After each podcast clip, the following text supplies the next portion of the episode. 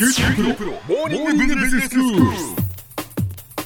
今日の講師は九州大学ビジネススクールで世界の経営環境の変化について研究なさっている村藤勲先生ですよろしくお願いしますよろしくお願いします。先生今日はどういうお話でしょうか？えっと EU 離脱交渉の進捗を今日はちょっと話したいと思います。はい前から何度かやってるところなんですけれども、ええまあやっと離脱条件について一区切りまあいいかというふうに EU が言って通商交渉が開始されることになりましたと。はいまあ思えば結構もう時間かかってですね。そうですねあの一昨年の2016年の6月に国民投票やって、はいで去年の3月に離脱通知出して、で去年の6月に交渉を開始したんですけどなかなかいろいろ合意できないと、あ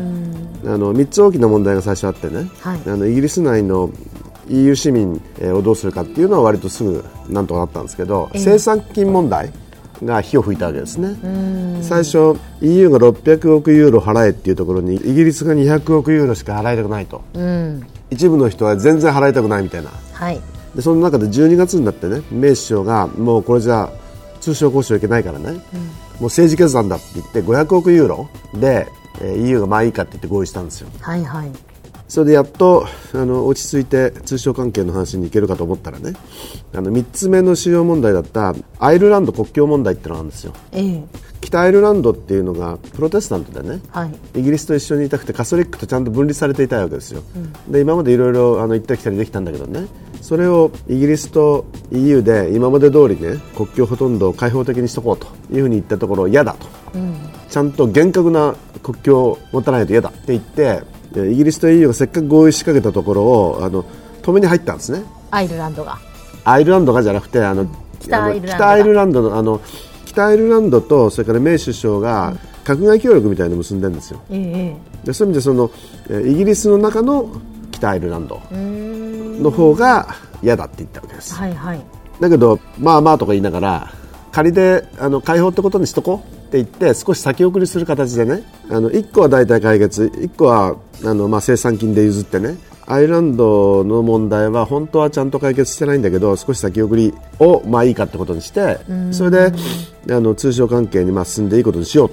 ということにしたとええ。いうのがまあ起こったことですね。はいであのじゃあこれから一体どうなるのという話なんですけど、ええそもそも今年の10月くらいまでにね、決めないと間に合わないだろうと。なんでかっていうと通知出したのがあの17年の3月で離脱が19年の3月予定なんでね。はい。半年くらいは脱退協定の承認を EU とイギリスの議会であのするのにかかるんだよね、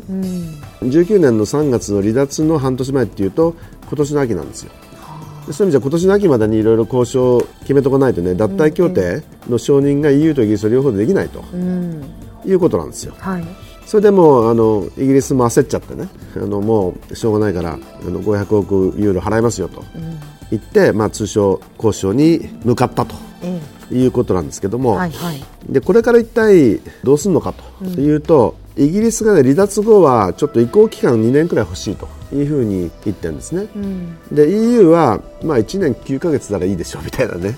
ことを言ってさそこ3ヶ月ですけどやっぱり違うんですね。まあ揉めた人たちなんですかね それであの、まあ、ちょっとそこそこ揉めて、まあ、それあのこの春くらいまでにはね、ええ。きっと決着がつく話なんですけど19年の3月になっちゃうとね、まあ、仮にその1年9ヶ月なのか2年なのかは別としてねはい。EU との自由な通商関係ってのは、まあ、移行期間中は守られるわけなんだけど、EU から離脱しちゃうんだよね EU が他と結んでる FTA みたいなものはね全部適用可能じゃなくなるわけですよ。ああ移行期間であってもっていうことですね。移行期間であっても。例えばはい。移行期間に、例えば今あの、えー去年の12月に日曜 EPU ってのを、交渉妥結したの知ってます？EU と日本はい。の間のね TPP みたいなね貿易協定みたいのがあの交渉が妥結したんですよ。はいはいであの今年の夏に署名してであの来年の春くらいから発行しようみたいなことを言ってるんですけど、ええ来年の春ってちょうどイギリスが離脱する時なんですよ。えイギリスが離脱しちゃうと日曜 EPU って EU には適用されるんだけどイギリスには適用されないと。いうことになっちゃうんですよ、はい。でそういったそのイギリスが EU から抜けることで対応しなきゃいけないような国際協定って数いくつくらいあるか想像つきます？いくつぐらいあるんですか？750ぐらいあるんです。うわ大変ですね。でその750を交渉しなきゃいけないって大変なことだよね、はい。そもそも交渉する人を一体どうやって調達するのみたいなね。イギリス内ではもう騒ぎになっちゃってるんですね。であのそもそもそんなのじゃあこの10月までにね合意できるわけないじゃないとでその後その1年9ヶ月だろうが2年だろうがねそこでも合意できるわけないじゃんみたいなことが言われてねとても困ってるんですね。はい。少なくともイギリスのその輸出入って半分は EU なんでね。えあのイギリスと EU の FTA くらいはなんとかしておかないとね、まずいと。いうことで、まあ、それ一つのプライオリティなんですけどそれも間に合わなかったらね結構大変なことになると、もうみんなあのイギリスからあの EU に逃げてるところなわけですよ一体その750のうちのねどの程度のものがいつまでにね合意できるのかと。で今まで全く始められなかったものがねようやく始めるかみたいなことを EU が言い始めたわけですけど、単にその EU とイギリスの FTA の話をしてるだけじゃなくてね EU といろんな国の FTA だとかそれからその金融だとか医薬だとか漁業だとかねそういうのもともと FTA であんまりカバーされないものなんですよ。でそういう意味じゃそのいつまでに何をね合意できるのかということがとても大変なことになっていると、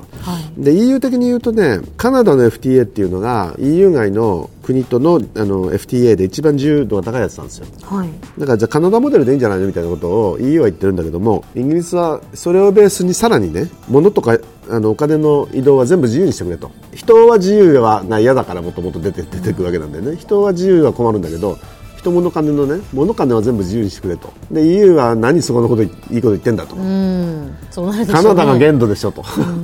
うなことを言ってるんで、まあ、これもそんな簡単に合意できるわけがないというようなあの状況ですね。では先生、今日のまとめをお願いします。まあ、イギリスがあの16年の6月の国民投票で EU 離脱を選択して去年の3月に離脱通知を出して来年の3月に離脱しますと。で6月の総選挙でメイ首相負けちゃったもんでね、まあ、思うようにはならないわけですけども国内の反対を受けながらも離脱条件で500億ユーロを払うということであの EU に妥協して通商交渉がやっと始まることにこぎつけたと。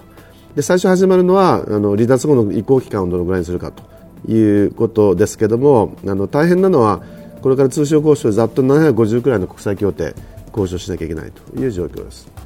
今日の講師は九州大学ビジネススクールで世界の経営環境の変化について研究なさっている村藤功先生でしたどうもありがとうございましたありがとうございました。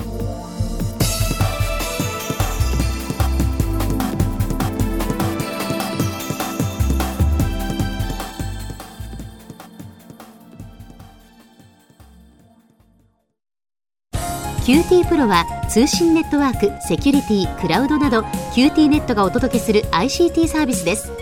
九州中に展開した光ファイバー網を基盤に一番身近なビジネスパートナーとして九州の企業自治体の皆様をサポートします。詳しくは QT プロで検索を。